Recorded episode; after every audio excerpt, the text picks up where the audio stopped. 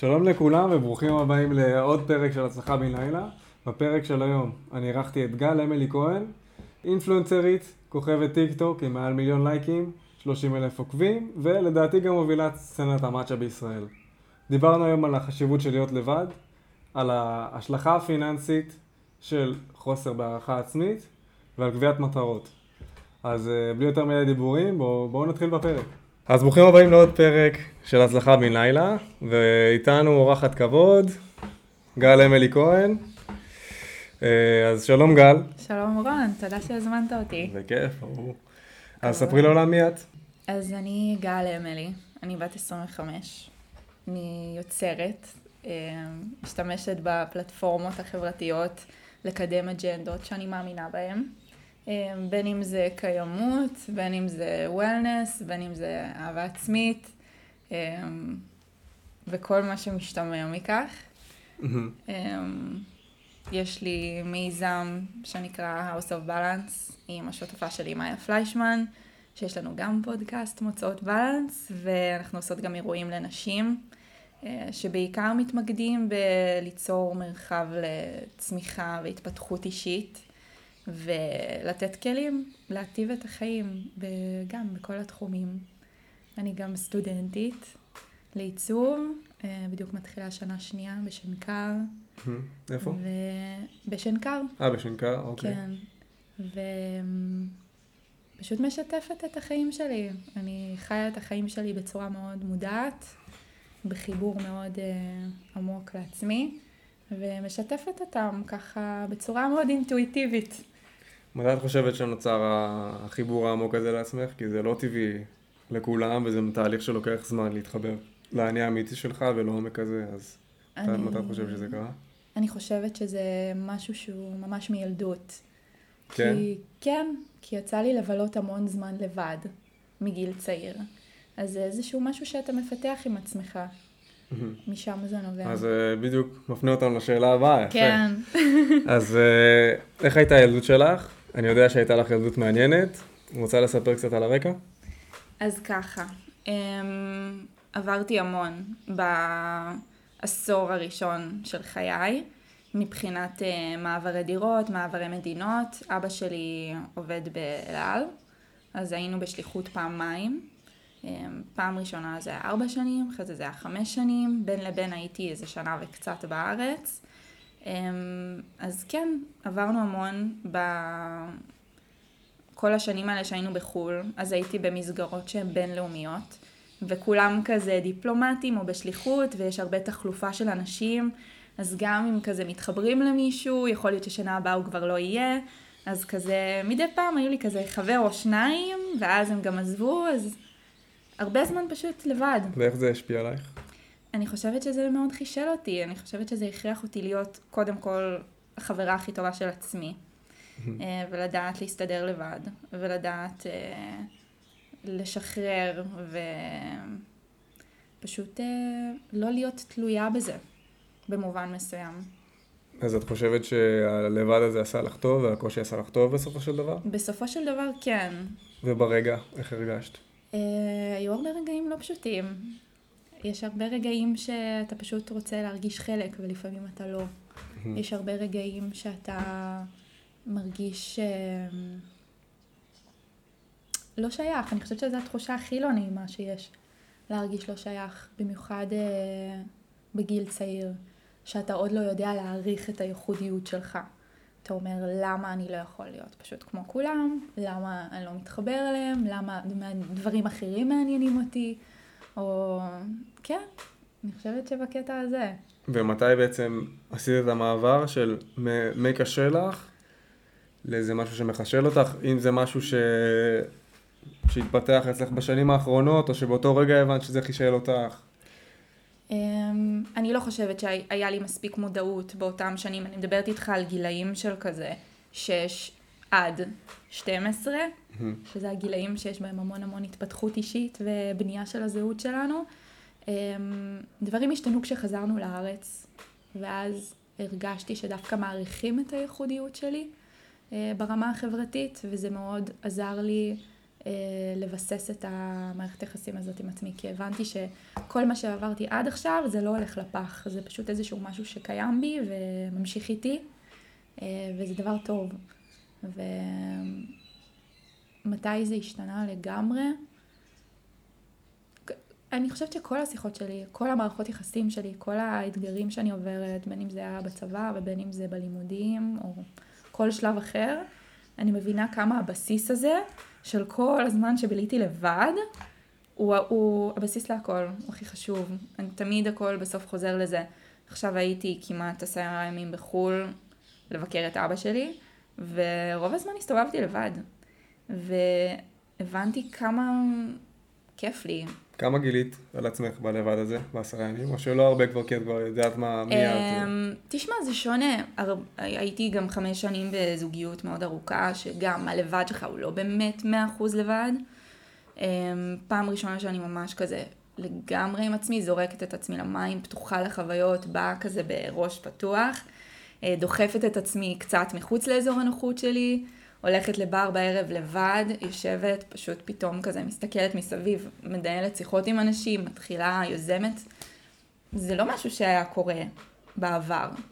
אז אני... אז מרגישה שכן התפתחת עוד מהלבד הזה. חד משמעית, כל הזמן מתפתחים. הלבד הזה זה משהו שאני מרגישה שהוא לא ציר כזה ישר. הוא כל הזמן בהתפתחות. ריחמת על עצמך בשלב מסוים של הלבד הזה, או שפשוט אמרת, זה מה שיש, ואני יוצא מזה הכי טוב שיש?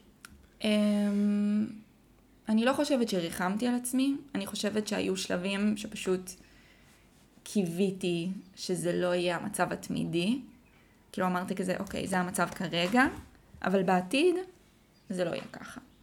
והיום אני יכולה להגיד לך שיש לי המון אנשים שאני ממש אוהבת בחיים שלי, ומאוד מעריכה ומאוד מחוברת אליהם בצורה הכי כנה שיש, אבל אני עדיין הרבה פעמים בוחרת להיות לבד, מבחירה, כי mm-hmm. אני צריכה את זה. כן. זה השקט שלי. אז את היית אומרת שאת יותר אינטרוורט מאשר אקסטרוורט? יותר חושבת... מופנמת בעברית? Mm, אני חושבת שזה ממש מאוזן. אני חושבת שאני צריכה את הלבד שלי, כמו שאני כמהה לאינטראקציות חברתיות, אבל לאינטראקציות חברתיות...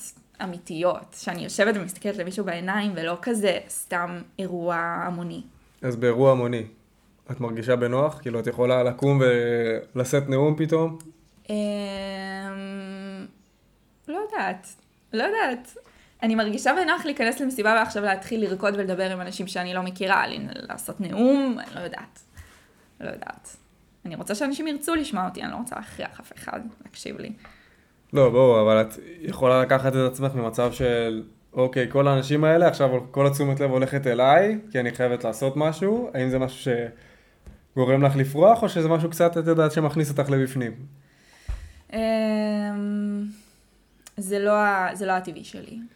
אז את קצת יותר מופנמת, את כן מעדיפה את האחד ועוד אחד, גם באירועים חברתיים. כן, כן, אולי כן. טוב, אז בואי נעבור לשאלה הבאה. זה ידוע שבן אדם מחליף את השפה שבה הוא מדבר, הוא גם מחליף את האישיות שלו. איך את מרגישה שזה בא לידי ביטוי, בהינתן שלמדת שתי שפות בגיל מאוד מוקדם? אז חד משמעית אני מרגישה את זה.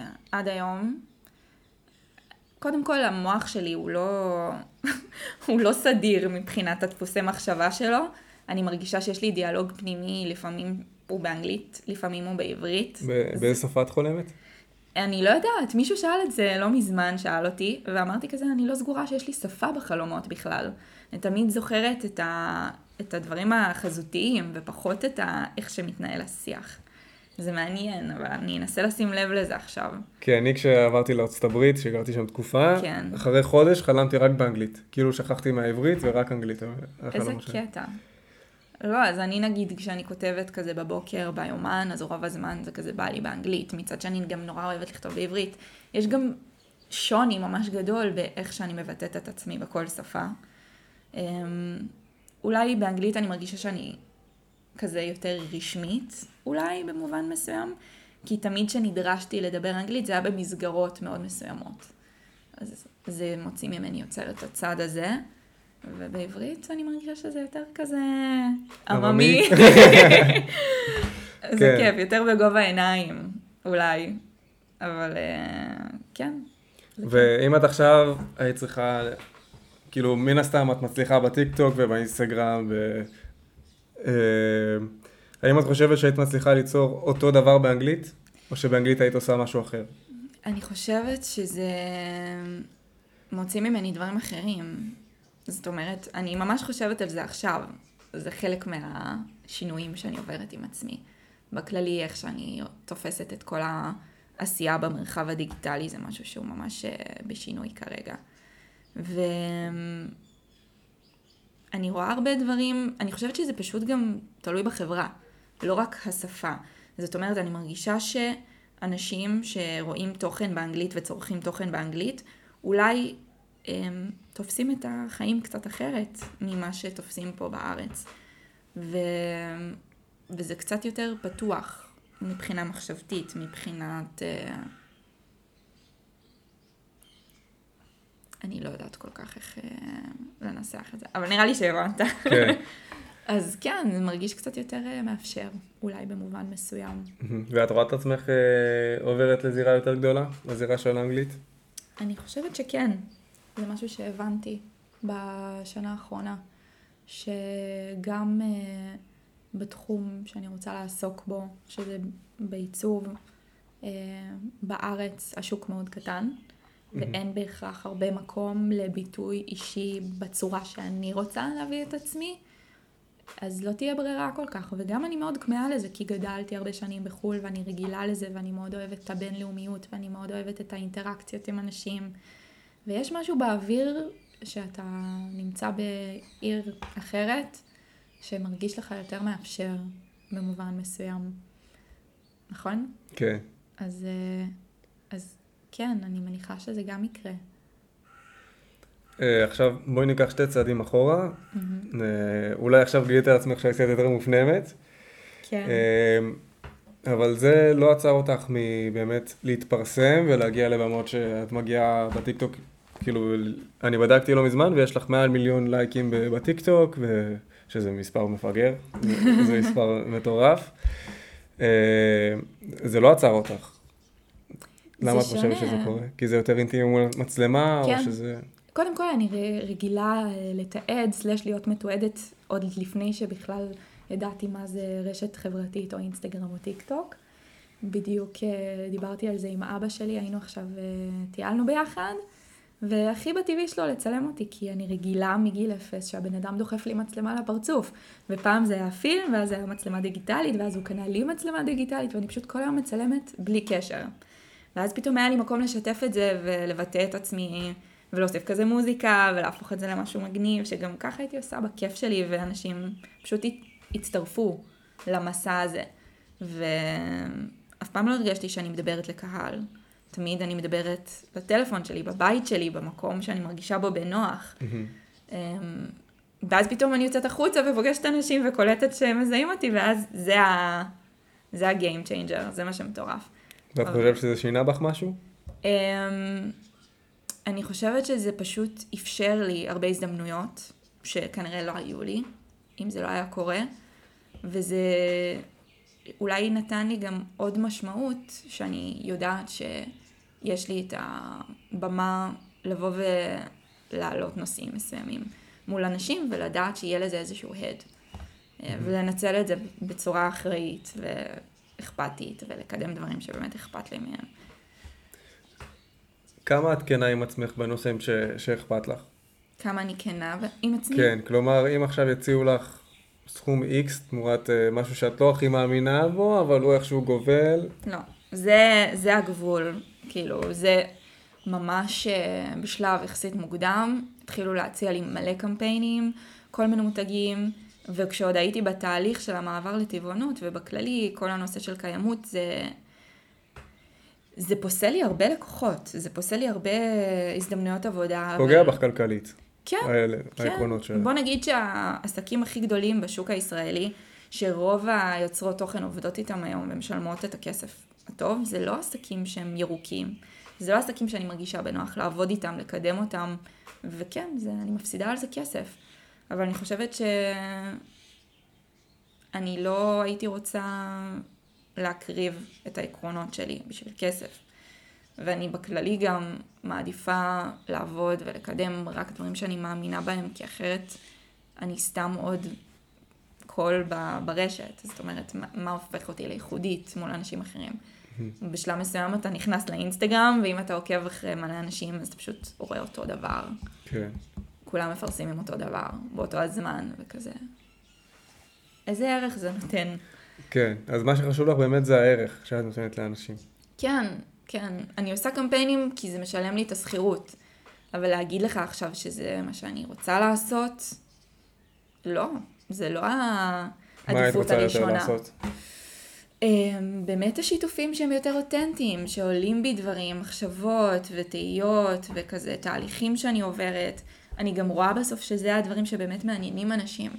כשאני מעלה קמפיין, לא משנה כמה מותג מדהים ומתכתב עם הערכים שלי והוא מדויק לי, בסוף שאני כותבת פוסט על, על הפוסט קורונה שלי וכמה אני מרגישה מאותגרת עם מה שאני חווה כרגע בגוף ובנפש והאתגרים האישיים שלי. אלה הדברים שיותר הולכים, מה שנקרא. כי אנשים מזדהים עם זה, מבינים שיש פה בן אדם, שיש לו רגשות, שיש לו אתגרים. זה, זה הרבה יותר מעורר אינטראקציה והזדהות ופשוט, כן, נראה לי זה גם מה שאני יותר נהנית לעשות. אבל אתה יודע. אם היה לך פלטפורמה שבה את יכולה לבטא את עצמך, מנויים כמו OnlyFans. היית רוצה ללכת לזה ששוב, OnlyFans זה מתקשר לעירום ו... כן. ול... נגיד פטריון. פטריון, כן. רק שהם לא... פטריון, לפי מה שהבנתי בתקופה האחרונה, הם באמת גומרים את האומנים שלהם מבחינת עמלות. Mm. אז אם היה לך פלטפורמה כזאת, היית חושבת שהיית יותר שלמה עם התוכן שלך ופחות קמפיינים ויותר... יכול להיות. יכול להיות, כן. זאת אומרת שהייתי תלויה רק בתוכן שלי, ולא הייתי צריכה אף אה, מותג בשביל אה, להתפרנס. יכול להיות. אבל יש לי כמה ערוצי פרנסה, ובאמת, לאט לאט אני עושה שיפטינג, יש לי לקוחות שאני יוצרת להם תוכן שאני לא בפרונט. זאת אומרת שאני פשוט עושה את כל התהליכים, אה, ויש איזשהו מוצר מוגמר, שהוא לאו דווקא קשור אליי, באותה מידה הייתה יכולה לעשות את זה מישהי אחרת, ועם זה אני מאוד שלמה. כי זה גם הדרך שלי... לתמוך בעסקים שאני אוהבת, בלי לשים את עצמי בפרונט, וזה גם משלם לי. אז זה משהו שהוא כרגע יותר מהקמפיינים. שוב, זה דבר טוב ומבורך שיש לי את האפשרות לעשות את זה, אבל כן, כמו שאמרתי לך, גם לא בא לי להרגיש שאני איזה ערוץ טלוויזיה עם פרסומות. זה ממש, זה לא המטרה, לא לשם כך התכנסנו. היית מגדירה את עצמך כהצלחה? אני חושבת שקודם כל הדרך שאני מגדירה הצלחה, זה לא בהכרח הדרך קונבנציונלית, שאנשים מגדירים הצלחה. אז בתשובה קצרה כן, ולמה? זה כי אני קמה בבוקר וטוב לי. אני קמה בבוקר ואני מתרגשת ליום שלי, ולמה שצופה לי ולתהליכים שאני נמצאת בהם, ואני מרגישה שאני נמצאת במקום הנכון. זה בעיניי מה שהכי מגדיר הצלחה. אם אתה בסנכרון בין הרצונות שלך, לחלומות שלך, למה שפיזית קורה בחיים שלך, זאת אומרת, העשייה שלך היא מתכתבת עם כל הערכים שלך, והכל מין דבר כזה אחד שלם ויפה, זאת הצלחה בעיניי. פחות מדדים חומריים, למרות שבתחום שלי זה בלתי נמנע, אבל שוב, אתה יכול להגיד לי, את יוצרת תוכן מוצלחת. אני יכולה להגיד לך, יש הרבה שיש להם הרבה יותר עוקבים ולייקים ממני, אבל בעיניי זה לא מה שמודד את ההצלחה שלי. לפחות בתחום הזה. אני יודעת שאני פועלת בתחום מאוד ספציפי, ובין האנשים שפועלים בתחום הזה, אני בין המוכרות, ושאנשים כותבים לי ש... שיניתי להם את החיים, במובן כזה או אחר, לטובה. שם אני מרגישה שההצלחה שלי נמדדת. ומתי הבנת שאת מוצלחת? כי בסופו של דבר, זה כן צריך להיות בצורה מסוימת מדיד. כן. הצלחה, כי אי אפשר, זה בסופו של דבר לא משהו שהוא לגמרי באוויר, אלא צריך להגדיר לעצמך משהו שאוקיי, הבנתי שאני מוצלח, כי חמישה אנשים פנו אליי שאני ככה וככה. אז מה באמת זה היה בשבילך? כשהתחילו לפנות אליי באמת מותגים לעשות איתם קמפיינים, כשהתחילו לפנות אליי משרדים, אפילו לא מותגים עצמם, משרדים גדולים שבסוף ככה עובדת התעשייה פה בארץ, יש להם לקוחות, בוא נגיד שהלקוחות הגדולים בשוק לא עובדים ישירות עם היצרי תוכן. יש להם משרד או חברה שדרכם הם עושים את הקשר. כשהתחלתי לעבוד איתם אז הבנתי שזה מתחיל להיות גדול. אז גם הפניות, אבל אני חושבת שבאמת ההצלחה שלי זה היכולת לסרב לקמפיינים. כמו שאמרתי לך, פונים אליי הרבה, ו- ולא הכל מדויק. אז אני במקום שאני מספיק בטוחה בעצמי לדעת שיהיה משהו אחר שיבוא שהוא כן יהיה מדויק, ואני לא מפחדת, או אני לא פועלת ממקום של חוסר, אלא ממקום של רצון. וזה בעיניי מה שמאפשר לי את התחושה הזאת. ואת חושבת שיש לך כרית ביטחון כלשהי שאפשרה לך באמת... מה, מבחינה כלכלית? כלכלית או רגשית או כל דבר אחר, שבעצם אפשר לך לקבל את ההחלטות האלה ש... של עקרונות ולא של כסף. כי הרבה אנשים עכשיו בטח צופים ואומרים, אה, אז אולי יש לה ככה וככה ושלי אין, ואולי ככה וככה שאני לא יכול להרשות לעצמי ואני חייב כסף ואני לא יכול ללכת עם עקרונות. תשמע, אני אגיד לך, אני לא יודעת אם יצא לי לדבר על זה איפשהו או לא. אז ככה בלעדיות אליך. כשאני התחלתי עם כל התוכן, זה היה בקורונה, ובדיוק השתחררתי מהצבא, אחרי זה כמעט חמש שנים, ולא היה לי יותר מדי חסכונות. הייתי בקבע, אבל במהלך כל השירות הייתי מטיילת, והכסף היה הולך לשם. לא תכננתי יותר מדי קדימה. מצטערת על זה בדיעבד? לא, אני חושבת שחוויות זה השקעה לכל דבר. ובדיוק אני, ובזמנו הבן זוג שלי ש... היה, רצינו לעבור לגור ביחד בתל אביב, ואני זוכרת שמצאנו דירה, וממש באנו לחתום על חוזה, ולא היה לי עבודה, לא היה לי מקור הכנסה, ובאותו שבוע, ממש באותו יום שהלכנו וחתמנו על חוזה, הלכתי לחפש עבודה, התחלתי למלצר בבית קפה. ואחד הדברים שאמרתי לעצמי, שהייתי קצינה, את בחיים לא חוזרת למלצר. אבל הנה, החיים, אתה יודע, צריך לשלם איכשהו שכירות בתל אביב. אתה מתכנן תוכניות ואני צוחק צחוקיות. כן, אמרתי, יאללה, אין לי אגו בדברים האלה. אם צריך, אני עובדת. התחלתי למלצר, תוך כדי התחלתי לצבור תאוצה בטיקטוק, באינסטגרם.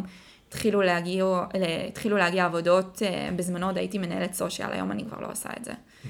הגיע לקוח אחד, הגיע עוד לקוח, עוד לקוח.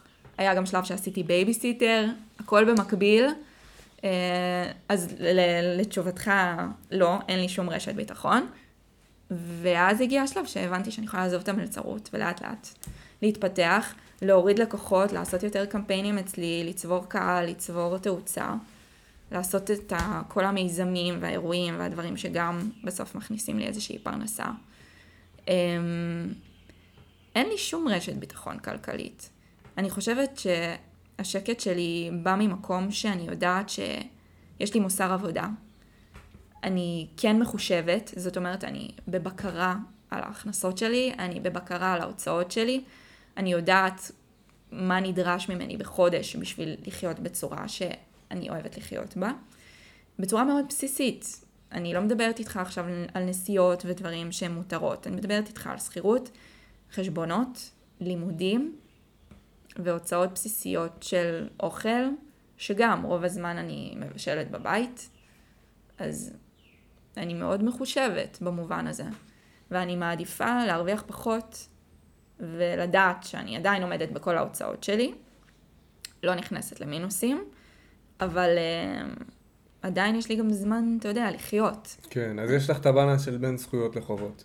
כן. כי הרבה אנשים שבאמת לא, לא הכי מצליחים, כאילו, הם די מאמינים שיש להם הרבה יותר זכויות מחובות, ואני כן רואה שיש לך את הבאלנס הזה, שאת מבינה שיש לך חובות שאת צריכה לעמוד בהם לפני, לא יודע אם לפני, או ביחד עם הזכויות שלך, שזה ליצור תוכן. אז איך את חושבת שאת באמת מנהלת את הזכויות מול החובות שלך? אני חושבת שזה פשוט גם, זה הכל מתחבר גם לשאלה שלך לגבי ההצלחה. הרבה אנשים מודדים את ההצלחה שלהם בצורה חומרית. איך נראה הבית שלי ואיזה בגדים אני לובש והרבה דברים שמשדרים החוצה. אני מבחינתי, ברגע שאני יודעת ששעת עבודה שלי שווה איקס כסף, ואני יכולה עכשיו אה, להרשות לעצמי, לעבוד פחות שעות, מבחינתי זה האיזון שלי גם, כי אני אומרת, אוקיי, אני עכשיו יודעת שאני יכולה לקחת עוד קמפיין, או שאני יכולה לקחת את השעות האלה ולבלות בים עם חברים שלי, או להארח אותם לארוחות ערב, ו- וזה הדברים בסוף שעושים אותי מאושרת. יפה, אז עכשיו העלית מושג מאוד חשוב בכלכלה, שקוראים לו עלות אלטרנטיבית, שזה בעצם אומר שאם אני עכשיו מלצר שמרוויח חמישים שקל לשעה, אז אני יכול או למלצר, או להיות בים, או טטטטטה. אז כאילו בים, על כל שעה שאני שם, אני מפסיד חמישים שקל. אז זה העיקרון שאת... אני, שוב, אני מאוד הולך לפי העיקרון הזה, כי זה מאוד עוזר לי לעשות סדר בדברים. וזה יפה לומר שכאילו, בלי ללמוד כלכלה ובלי שום דבר, את כן מצליחה להבין שזו עלות אלטרנטיבית, שלזמן שלך, גם אם את לא עובדת, יש עלות. כן. ואם נרחיב לצופים הבית, קצת ערך מוסף ממני מהבודקאסט הזה, ש... אם שעה שלכם, בואו נעשה אתכם קצת יותר עשירים, אם אתם מצליחים להשיג מקצוע ששווה נגיד מאה שקל לשעה, שהזמן שלכם שווה מאה שקל לשעה, לא בהכרח שווה לכם לעשות כלים לבד, או לעשות את החצר לבד, או טה-טה-טה-טה-טה, לפעמים עדיף לכם לעבוד ולשלם מישהו שיעשה את זה. כלומר, אם מישהו עושה לכם כלים ב-חמישים שקל, ואתם יכולים לעשות מאה שקל, יש פה חמישים שקל שאתם עושים. ולעשות כלים זה בזבוז. אז זה, זה, לקחת את זה לכיוון מאוד חיובי ומאוד, מאוד יפה. תשמע, כרגע המצב במדינה, אבל לפחות משיח שלי עם אנשים, אני לא יודעת אם אנחנו במצב שאנשים יעסיקו מישהו לעשות להם כלים, אנשים רוצים לסיים את החודש. אבל כן, במובן מסוים אני מסכימה איתך, זאת אומרת. לא הרבה אנשים יש להם מקצוע ששווה כסף. בשביל, בשביל שיהיה מקצוע ששווה כסף, אתה צריך להיות מאוד ייחודי, כי זה נגמר בביקוש והיצע, כן. של, ששוב, זה גם כלכלה, ביקוש והיצע, ככל שיש היצע יותר נמוך וביקוש גבוה, אתה שווה יותר. מלצרים לא שווים הרבה, כאילו, אם אתה מלצר, אתה שווה את כל העולם מבחינתי, אבל ככוח עבודה... אני אגיד לך מה, מה הבעיה. אנשים לא הולכים לעשות את מה שהם באמת רוצים. נכון, ואז הם שווים פחות. נכון. וגם אנשים לא יודעים להעריך את עצמם. לא יודעים... יש לי חבר טוב, אתה אחד מהם, יש לי איזה שלושה חברים שכזה דוחפים אותי ברמה העסקית, כל הזמן אומרים לי, אבל גל, פעם הבאה תבקשי יותר, אבל גל, תדעי מה את שווה, ותבקשי ככה וככה, וזה ממש חשוב א' שיהיה לך את האנשים האלה בחיים, אבל גם באמת אתה חייב להעריך את עצמך. כן. אחת השאלות ששואלים אותי, כאילו, זה איך את יודעת איך לתמחר את עצמך. איך זה עובד בכלל ברמה העסקית, איך את מגיעה למצב שאת מתפרנסת מזה ומתקיימת מזה. כי אני, כי אני מעריכה את עצמי. אני יודעת מה אני שווה, וזה גם לוקח זמן. אבל אתה כל הזמן חייב לשאול את עצמך את זה. הנה, אתה אומר לי בן אדם, כאילו, שהעבודה שלו זה, הוא שווה מאה שקל לשעה. איך מישהו יכול להגיע למצב שהוא שווה מאה שקל לשעה? הוא, זה צריך לבוא ממנו, הוא צריך לבקש את המאה שקל לשעה. זה לא מישהו יבוא ויגיד לו, אה, אתה, אתה שווה מאה שקל לשעה. זה לא יקרה. נכון. גם לרוב אם אתה תבקש פחות, האנשים יקחו בפחות, אז נכון. אתה צריך להעריך את עצמך נכון. נכון. כי אם תעריך את עצמך בחסר, את מבחינתך אתה תהיה שווה פחות, אבל אתה צריך לבקש את הסכום הנכון. נכון, ו- וזה גם העניין של, אני לא יודעת אם יש לזה איזשהו מושג פורמלי בכלכלה. תאמרי, אני... אבל אני נגיד, אם לצורך העניין, אנחנו באמת נצמד למאה שקל לשעה הזה. אני אגיד שאני עובדת במאה שקל לשעה, ואני אשלח הצעת מחיר לכמה לקוחות, ואני אקבל הרבה לא. ואני מעדיפה עדיין לעבוד עם אחד שיגיד לי כן ב-מאה שקל לשעה, מאשר למכור את עצמי ב-חמישים שקל לשעה, ולעבוד עם שלוש לקוחות בפחות, להשקיע יותר זמן, להרוויח פחות כסף. כן, אבל זה לא בהכרח קשור אלייך, אלא כמו שזה קשור לחברה, שאומרת לך לא. יש אנשים שרואים את הערך שלך, ויש אנשים שלא רואים את הערך שלך. נכון. יש ערך גלום בבן אדם, שהוא... לאנשים קשה לראות אותו מספרית. נכון. ויש מושג שקוראים לו אר או איי, Return on Investment, שזה כמה, אם אני עכשיו משקיע בך מאה שקל, כמה זה יחזיר לי. כאילו, אם אני עכשיו משקעתי בך אלף שקל, אם זה יחזיר לי אלפיים שקל, אז יש לי פה אר או איי של מאה אחוז, כאילו, עשיתי מאה אחוז על ההשקעה שלי. וזה לא תמיד בא לידי ביטוי, כמו ה... אי אפשר למדוד את זה, נגיד עכשיו השקעתי בך אלף שקל, אבל... אולי לא ראיתי אלף שקל במחירות אפילו, אולי ראיתי מאה שקל במחירות. כן. בטווח הקצר, אבל בטווח הארוך יש לי הרבה יותר אוהדים, יש לי הרבה יותר פן בייס ענק, את מכירים. ה... כן. ובטווח הארוך לאט לאט המחירות מצטברות על זה ש... נכון.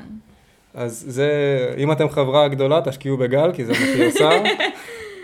זה כן, לפעמים גם, אתה יודע, בסוף שאני המוצר ואני החברה ואני עושה הכל לבד, כשאני שולחת הצעת מחיר כזאת או אחרת ל- ללקוח, ואני נוקבת שם באיזשהו סכום, והוא שואל אותי, איך את מגיעה לסכום הזה? זאת אומרת, למה?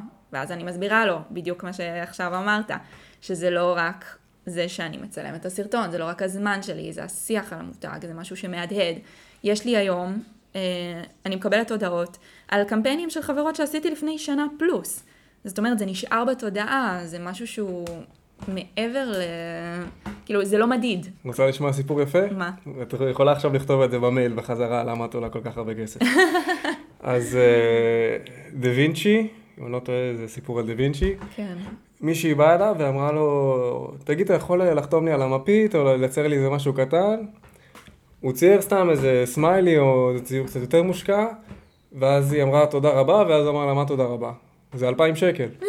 ואז היא שאלה, על מה? עשית עכשיו חמש דקות עבודה. זאת אומרת, את לא משלמת על חמש דקות עבודה, את משלמת על עשרים שנות ניסיון שצברתי בשביל שזה יהיה חמש דקות עבודה. אז ככה, אם את רוצה סיפור למייל, יש לך סיפור למייל. למייל חוזר. טוב, אז בואי נתקדם. מה המוטיבציה שלך? מה גורם לך לעשות את מה שאת עושה? הידיעה שאני יוצרת איזשהו שינוי לטובה. וזה ש... כן, שאני במובן מסוים הופכת את העולם למקום טוב יותר. Mm-hmm. בצעדים מאוד קטנים, אבל כן, זה, זה, זה נותן לי המון מוטיבציה. גם ברמה של העשייה החברתית, כל מה שאמרתי על האקטיביזם הסביבתי, וגם אנשי וכל... ממש חשוב לי שאנשים ירגישו טוב עם עצמם, חשוב לי שאנשים יחיו את החיים שלהם ממקום ש... ש... שטוב להם.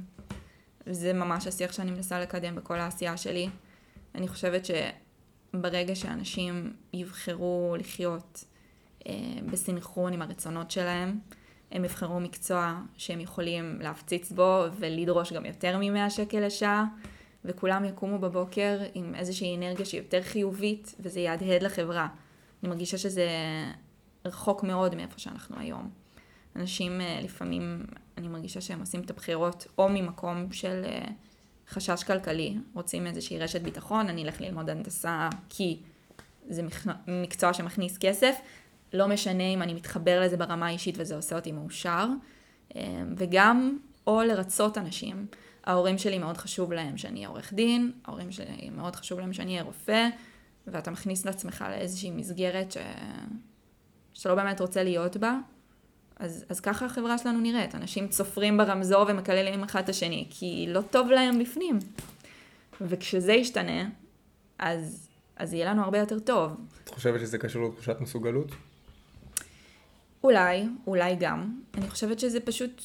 אה, העניין הזה שאנשים לא מרגישים אולי שהם באמת יכולים לעשות מה שהם רוצים.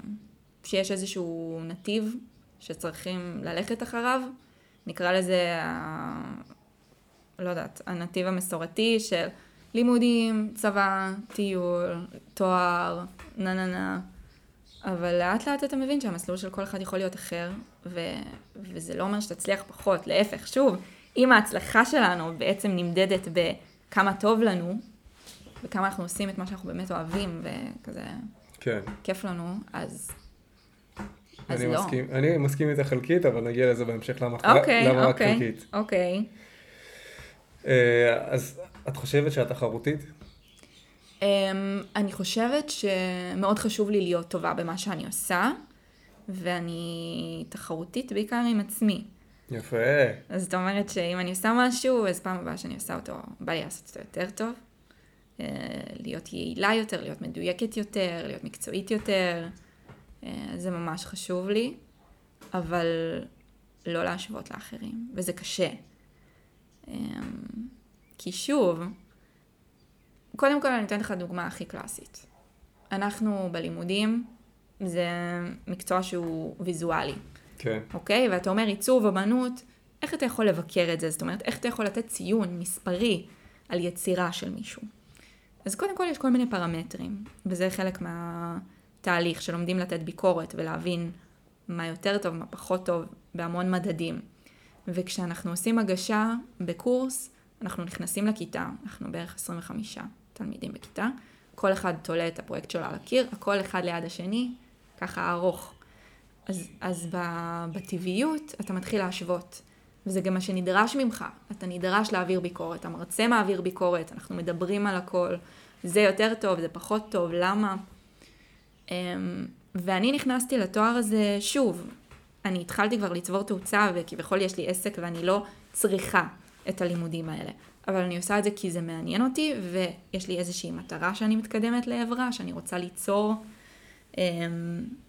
ואז אני מזכירה לעצמי, גל, זה לא משנה אם הציור שלך הוא לא הכי יפה בכיתה. יש אנשים שמציירים יותר טוב ממך, אבל את לא רוצה להיות ציירת, אז זה לא משנה. את באה לעבור פה מסע, את באה ללמוד, את באה לחוות, ולקבל איזושהי תמונה כללית על תחום שמעניין אותך. אז זה לא משנה, באמת. אל, אל תתעכבי על זה יותר מדי. ואני חושבת שזה היתרון היחסי שלי, שאני מצליחה להבין שהדבר הקטן הזה זה לא המהות. והרבה אנשים לא מצליחים לראות מעבר, ואני חושבת שאפשר להקביל את זה לחיים. אתה כל הזמן קם בבוקר ואתה פוגש את חברים שלך, ומה אתה עושה, והוא יתרס, ולמה אני עדיין לבד, ולזכור שזה לא המדד. אתה בסוף רוצה בכלל דברים אחרים בחיים שלך מהחבר הזה. אז כן. אתה לא יכול להשוות את עצמך אליו כל הזמן באחד לאחד. זו לדעתי הבעיה עם, עם אקדמיה, בפרט, ובכלל עם כל לימודים יסודיים, תיכוניים, כל הזמן משווים אותך לאחרים, זה משהו שממש מלמדים אותך ושמים לך מול הפנים כל הזמן, ומה שהוציא אותי מהלופ הזה זה הספורט התחרותי, ששם אתה חייב להצליח, למרות שאתה מול אנשים אחרים, אתה לא יכול להסתכל עליהם, אלא אתה חייב להתמקד בעצמך, כי אם תתמקד כל היום באחרים, אתה פשוט אה, תיגמר. אבל גם במובן מסוים, אם אתה כל הזמן תשווה את עצמך לאנשים אחרים, אז יש לך מין תקרת זכוכית מסוימת, נגיד נכון. במיוחד בספורט, אה, אם אתה כל הזמן משווה את עצמך למוצלחים ביותר, זה התקרה שלך. נכון. זאת אומרת, אתה כל הזמן תשווה את עצמך, ואז תגיד, הנה אני פה, אנחנו באותו דבר, אנחנו סבבה. אבל אם לא תשווה את עצמך אליהם, אתה תצליח לעבור אותה, ואז נכון. ליצור משהו חדש. אז אני חושבת שזה מה שחשוב, שאנשים uh, יעשו. שאלו את עצמם מה הם רוצים לעשות, ולקדם את עצמם אל עבר המטרות שלהם, ולחלום גדול, ופשוט כל הזמן לעבוד על זה, ולא להסתכל על הצידה. אז מה קרה שקיבלת את ההחלטה, שזה מה שאת רוצה לעשות, מאיפה התחלת את המסע, בפרסום בטיקטוק ובכל הסושיאל מדיה? אז זה לא היה מתוכנן, זה קרה ממש במקרה. אני בדיוק השתחררתי מהצבא, הייתי כמעט חמש שנים, והיה שלב לקראת סוף השירות שהבנתי ש... בוא נגיד, היה שלב שכל מה שרציתי זה להיות קצינה, ורציתי את זה יותר מכל דבר אחר, והפכתי עולמות בשביל שזה יקרה, בהתחלה לא הוציאו אותי לבעד אחד, ואז איכשהו נלחמתי על זה וכן, ומאוד הייתי מרוצה ומספקת מהשירות שלי, והרגשתי משמעותית, ואז היה שלב של כזה, הבנתי שזה לא הייעוד שלי, וזה לא המקום שלי. אז הכל השתנה, ואז התחלתי לשאול את עצמי, מה את כן רוצה לעשות? והבנתי שאני רוצה לעשות משהו שהוא יצירתי, שכל החיים הובילו אותי לזה. מגיל צעיר אני עוסקת בכל מה שקשור לאומנות ויצירה וצילום, ופשוט ככה המוח שלי עובד. הוא לא נועד להיות איזה אנליסטית, הוא לא נועד להיות כל דבר שקשור למספרים, בוא נגיד את זה ככה. וזהו, ואז אין שום מודעות לזה, המוח שלי בכלל לא חשבתי על לחפש כיוון תוך כדי השירות, ואז פשוט ברגע שנפל לי האסימון והבנתי ש, שזה מה שאני צריכה לעשות, כל השיפטינג שלי, של האנרגיה שלי, הפך להיות לי להילחם לי, להשתחרר. כי בשלב מסוים אתה כבר חתום על חוזה, ויש לך מלא מחויבות, וזה לשבור חוזה, וזה לשלם כנס, וזה מלא שיט כזה. ובמזל, אני לא יודעת אם זה מזל או לא, עכשיו אני מבינה שדברים הסתדרו כמו שהם צריכים להסתדר, תמיד. השבוע שהשתחררתי, זה השבוע לפני הסגר הראשון של הקורונה, בפברואר עשרים עשרים. יאללה. ואז אני מוצאת את עצמי סגורה בבית. אין לי עבודה. אין לי שום מחויבות בעצם. פעם ראשונה שאני בן אדם לעצמי בגיל שמונה עשרה. והרבה שנים שהזנחתי את הבריאות שלי. בין אם זה מבחינת תזונה, בין אם זה מבחינת ספורט. ופתאום כאילו יש לי את הזמן לעשות את זה. אז אני מתחילה לעשות את זה. ואני מתחילה לתעד את זה. ואני מתחילה לשתף את זה בלי שום ציפיות. באמת, אמרו לי כזה, חברים, אה, יש דבר כזה, טיקטוק כזה, אה, מגניב, נראה מה זה. פה פתאום, כאילו, כל סרטון שאני מעלה מאתיים אלף צפיות, ואני כזה, פאק, מה זה הדבר הזה? ופתאום כזה, מתחילים להתגלגל דברים, מתחילים לקבל הצעות ועוקבים, וזה, וזה קרה לבד. אני לא חלמתי על זה, אני לא תכננתי את זה, זה פשוט קרה. אבל עשית משהו בשביל זה. כן, זאת אומרת, בצורה... שוטפת, הייתי מעלה תכנים, אבל שוב, לא, לא ציפיתי שיצא מזה משהו בסוף, זה פשוט קרה. יפה. ראיתי לא מעט סרטונים שחיכו אותך בהם, איך זה גרם לך להרגיש? גם ראיתי כמה תגובות שלך וזהו, צחקתי. כן. תשמע, בהתחלה, אני זוכרת שהייתי די בהלם, כזה, מה? אבל קודם כל, זה שבן אדם משקיע מאמץ וזמן כדי לעשות משהו כזה, זה מחמאה. כן. זה הכי מחמאה בעולם. ודבר שני, אני מזכירה לעצמי כל הזמן שהשיח שאני מקדמת, הוא עדיין נחשב אלטרנטיבי, והוא לא לגמרי במיינסטרים. כן. למרות שבשנים האחרונות, כן, אפשר לראות טפטופים של כזה חיים מודעים יותר, חיבור לרגש, חיבור לעצמי, אהבה עצמית ודברים כאלה. יותר במיינסטרים, אבל עדיין פחות. אז כשמישהי עושה סרטון שלה, קמה בבוקר ושותה מצ'ה, ואף אחד לא יודע מה זה מצ'ה, אז זה, זה מדליק אותם. ו- okay. ווואלה, זה חלק מהתהליך. כל בן אדם שעשה משהו שהוא פורץ דרך, תמיד הייתה לו איזושהי התנגדות בהתחלה, או שצחקו עליו, וצריך להבין שזה חלק מה- מהתהליך. כן, איך הסביבה קיבלה אותך? חברים הקרובים? זה מדליק אנשים, כזה פוגשים אותי ברחוב, במיוחד אנשים שנגיד, אני לא בקשר רציף איתם, כזה, וואי, אני רואה שעשית, ראיתי את הקמפיין ההוא, וזה, איזה מגניב, נראה כאילו שכיף לך, נראה שאת מצליחה, ומפרגנים. אנשים בסביבה היותר קרובה שלי, נגיד, חברות וכאלה, אז תומכות, זאת אומרת, זה מרגיש להם טבעי. ונגיד, אתה יודע, דברים שהם יותר אינטימיים. אני שומרת לעצמי, לא הכל עולה לרשתות. אני לא יודעת להגיד מבחינת אחוזים כמה מה שאני משתפת זה מה שבפועל, אבל זה גם השתנה. בהתחלה הייתי מעלה סרטונים כל יום, נגיד לטיקטוק. היום אני פחות פנויה לזה ואני גם פחות מעוניינת בזה, כי אני משנה את הכוונות שלי ליצירה ו... ומשקיעה את האנרגיות שלי בצורה יותר ממוקדת. ומה המטרות שלך? אני יכולה להגיד לך שאני מאוד נהנית ליצור, ואני מנסה לשנות קצת את הדרך שבה אני יוצרת, להיות יותר מחוברת לרגש, ויותר להשקיע ברמה היצירתית, ופחות כזה בלוג טיפוסי, שאני מרגישה ש... זה תהליך שאני נמצאת בו כרגע, ובסוף אני הלכתי ללמוד כי אני רוצה להיות מעצבת, ואני רוצה להתעסק בדברים שקשורים למיתוג, וקריאיטיב, וארט, והפקות, בין אם זה למשהו שאני מקימה עליו, והוא לגמרי שלי, או בין אם זה לחברות שאני פשוט מאמינה בהן, כי הן מתכתבות עם האג'נדה שלי. אני מרגישה שזה פשוט ה... היתרון היחסי שלי, הכישרון שלי, הדרך שבה אני יכולה לתרום לחברה. דרך העיניים שלי, לגרום לדברים להיראות טוב, ולתמוך ולהעביר מסרים שאני רוצה שיצאו לכמה שיותר אנשים. אז ברמה הזאת, ו, וגם דרך כל הקהל שצברתי ברשתות, אני מבינה שיש לי איזושהי כמיהה לעזור לאנשים, מעבר ליצירה. כל המפגשים שאנחנו עושות, המפגשים של אנשים, זה משהו שאני רוצה שימשיך, זה משהו שאני רוצה שימשיך להתפתח. זה מאוד מספק אותי, וזה כיף בטירוף, להסתכל על אנשים בעיניים ולדבר על דברים שהם חשובים ומהותיים ומרגשים, ולדעת שאתה עושה טוב.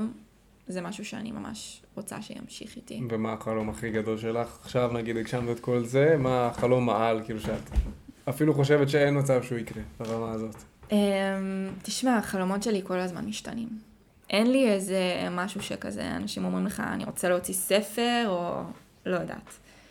אני רוצה כל הזמן ליצור, הייתי רוצה שהיצירה שלי תגיע לאיזושהי הכרה בינלאומית, אפשר לומר. אני לא יודעת להגיד לך באיזה פורמט זה יהיה. אם יהיו לי תערוכות של צילומים שלי, או שאני אעשה סרטים קצרים, או שזה באמת יהיה איזשהו ספר, או, או שיהיה לי משרד בכלל של קריאיטיב ודברים כאלה, שזה יהיה ברמה בינלאומית. לא יודעת להגיד לך. כל הדברים האלה פתוחים בפניי. אז בואי ננסח את זה אחרת. אם את עכשיו, ביום האחרון לחיים שלך, לא עכשיו, אלא עברת את החיים, את כבר סבתא זקנה, לא יודע אם את רוצה ילדים בכלל, אבל את סבתא זקנה, נשאר לך כמה שנות לחיות ושואלים אותך במה את הכי גאה, או מה, מה באמת עשית, ש... מה את רוצה שזה יהיה? אני רוצה לקוות שפשוט כל החיים אני אמשיך לתת לתשוקה, להוביל אותי. שכמו שעכשיו אני ממש בצורה מודעת בוחרת את הדברים שמתכתבים איתי ובמרכאות לא מתמסחרת, אז אני רוצה לקוות שגם בהמשך. אבל מה ההישג? נגיד, הגעתי למיליון אנשים, שיניתי לככה וככה אנשים את החיים, הקמתי בית ספר, יש לי חברת, הייתה לי את החברת מאצ'ה הכי מוצלחת בעולם. אם זה הישג כזה, מה את חושבת שזה? וואי, שאלה קשה. בשביל זה אני פה. שאלה קשה, רון. הייתי רוצה להשאיר משהו, זאת אומרת, לא רק בתקופה שאני חיה בה, לעשות איזשהו שינוי, אלא משהו שיחלחל וימשיך הלאה. שידברו על זה גם עוד דורות אחרינו, אם הם ישרדו את המשבר אקלים שיש כאן. פשוט נראה לי האג'נדה שאני חיה בה. כן? כן. שיהיה לך לגאסי? כן. כן. אבל שוב, זה לא ברמת הילדים, זה ברמת משהו יותר רחב. כן. אם זה לא פרוע מדי. האם את חושבת שכל בוקר צריך לקום ולהרגיש, ואת צריכה להרגיש שמחה ממה שאת עושה? כן. כן? למה? חד משמעית. ואם את קמה יום אחד, הפוכה ולא מבסוטה ולא בא לך לעשות את זה? קודם כל יש יומים כאלה, חד משמעית. גם אני, שאני מאוד אוהבת את מה שאני עושה, ושוב, אני הכי מסונכרנת שיש. יש ימים שפחות בא לי לעשות, לא כל יום אני קמה ובא לי. ומה קורה באותם ימים? צריך להיות uh, סלחנים כלפי עצמנו.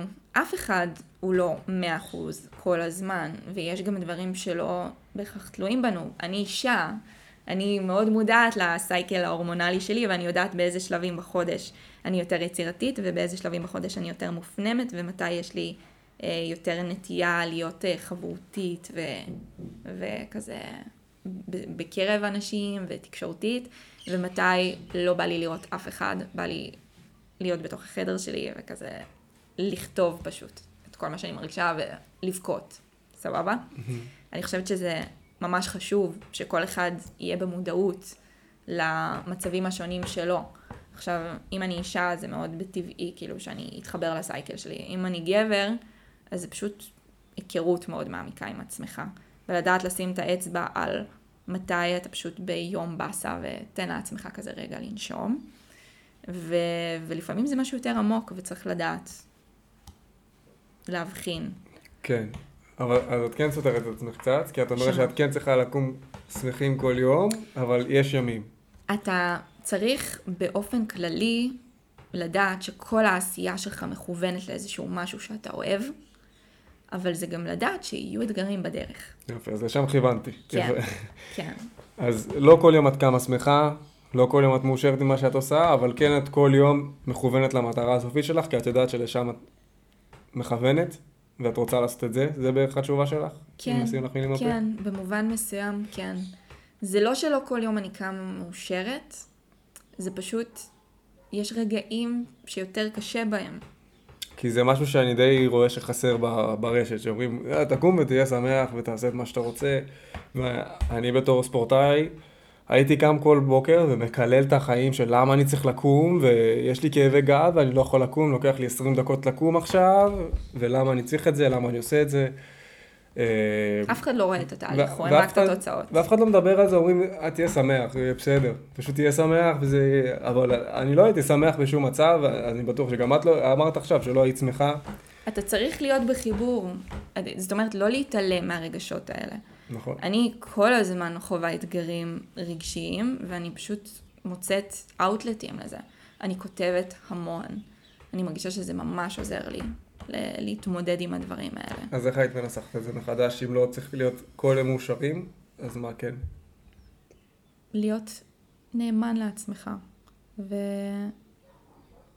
ולהכיר את עצמך, ולתמוך בעצמך, לסלוח, ופשוט גם לזכור את המטרה, אבל בהנחה והמטרה היא, זה מחזיר אותנו למה שדיברנו קודם, אם המטרה היא משהו שמישהו אחר בחר בשבילך, או משהו שאתה לא באמת רוצה, אז כל הדבר הזה שאנחנו מדברים עליו הוא פי מיליון יותר קשה.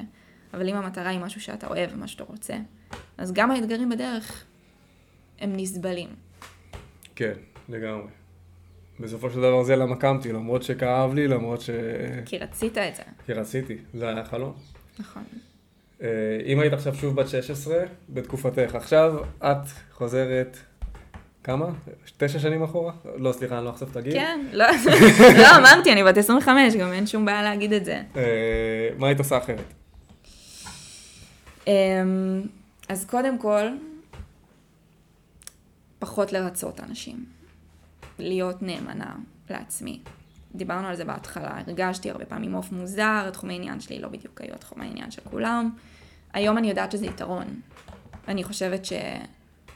באותו הרגע שאמרו לי שאני מוזרה, אז הרגשתי שמעליבים אותי. היום אני רואה את זה כמחמאה. זה הכי מעליב בעולם אם מישהו אומר לך שאתה נורמלי או שאתה כמו כולם. לפחות בעיניי. זה, זה מה שהופך אותך לייחודי, זה מה שהיתרון היחסי שלך בעולם. הזהות האישית שאתה מפתח. אז זה דבר ראשון שהייתי אומרת לעצמי. דבר שני, זה באמת לא, לא, לא להשוות את עצמי. לאנשים אחרים. זה משהו שאני מרגישה שכשאתה בתיכון לצורך העניין, זה, זה מה שכולם עושים. משווים? כן, כן. אבל היא נראית ככה, ולמה הוא הולך לא טוב, הוא לא לומד למבחן בכלל, שבוע לפני בא, מוציא מאה. כל מיני דברים כזה של תיכון, מלא דרמה של, גם כל ההורמונים שם באוויר, זה לא מוסיף לעניין. כן. המון תחרותיות בגיל הזה, המון השוויותיות. אז לזכור שגם, לכל אחד יש לו מטרות אחרות בחיים, וזה לא משנה אם מישהו עכשיו נראה שהכל טוב, כי obviously לכולנו יש אתגרים, להסתכל יותר פנימה על עצמי. ונראה לי שזה בעיקר, בגיל הזה. וזה מתכתב גם עם, ה... עם העצה שהיא נותנת, זה אותו, אותו העצה? עצה, הייתי אומרת גם לאנשים לבלות זמן לבד. נגיד, אצלי זה קרה לא כי בחרתי, זה קרה משהו שהוא מנסיבות אחרות. כן, אבל זה קשה ולך לא הייתה ברירה, יש אנשים שיש להם ברירה. זה מה שאני אומרת. אנשים, במיוחד אם אתם סופר חברותיים ואתם מרגישים שאתם כל הזמן מוקפים באנשים, ויכול להיות שטוב לכם והכל מעולה, תמצאו גם את הזמן לבלות עם עצמכם.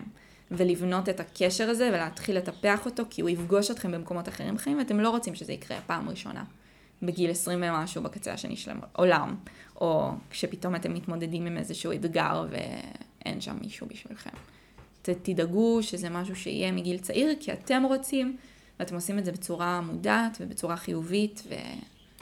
בגלל זה את גם יזמית, דרך אגב, בגלל שאת רגילה עם הלבד, וכשאתה בדרך היזמית הזאת ואתה מנסה ליצור משהו משלך, רק אתה יודע מה אתה רוצה. אז איך מישהו אחר יכול להיות איתך בתהליך אם את מכוונת את הסירה לבד לכיוון שאת רוצה? את חייבת להיות לבד, כאילו בתהליך הזה אין מה לעשות, את לבד. שוב, יהיה לך את האנשים שאיתך בדרך, אבל אף אחד לא יודע מה את רוצה. נכון. אז אם אתה לא באמת מתרגל את הלבד הזה, שאני תרגלתי את הלבד הזה פשוט מזה שהייתי בטניס, אז אני יכול להסתדר עם הלבד, להיות לבד לגמרי, ועדיין לכוון את עצמי למקומות שאני רוצה, ולהצליח במקומות שאני רוצה, ואני פשוט מסתדר עם הלהיות לבד הזה. כן, וגם שאני חושבת בגיל הזה מאוד ממוקדים ברמה החברתית, עניין של מקובל, לא מקובל, כמה חברים שלך, מי החברים שלך, לזכור ש... שאתה צריך חברות שהיא אמיתית ואותנטית. אתה לא רוצה אה, להתחבר לאנשים שהם הכי, כי יש להם איזשהו סטטוס חברתי, אלא אנשים שמקבלים אותך כמו שאתה, ושאתה יכול לנהל איתם שיח שהוא עמוק ואותנטי. חברויות שטחיות לא שורדות את מבחן הזמן. ואתה רוצה את האנשים שבאמת, אתה בשתיים, שלוש לפנות בוקר תתקשר אליהם, והם יהיו שם בשבילך. אז... כן, גם בנוסף לזה, אני מוסיף עכשיו גם לקטע הזה, אתה לבד. אם אתה יודע להסתדר לבד, אתה יכול לנתק חברויות שהן שטחיות. נכון. אחרת אתה מפתח תלות, ואתה בקשרים שלא טובים לך, וגם זה נכון לזוגיות. נכון, ממש חשוב. בהכרח. לכל המערכות יחסים בחיים. כן, אז אתה כן חייב... כן, אתה, את, אני פשוט יותר... פונה לגברים, כי אולי פחות מדברים על זה בצד הגברי, שתהיו לבד זה בסדר. כאילו, זה, זה יפתח אתכם. כן. ואת אחראית על אנשים, אז... לא, אני חושבת פשוט ש...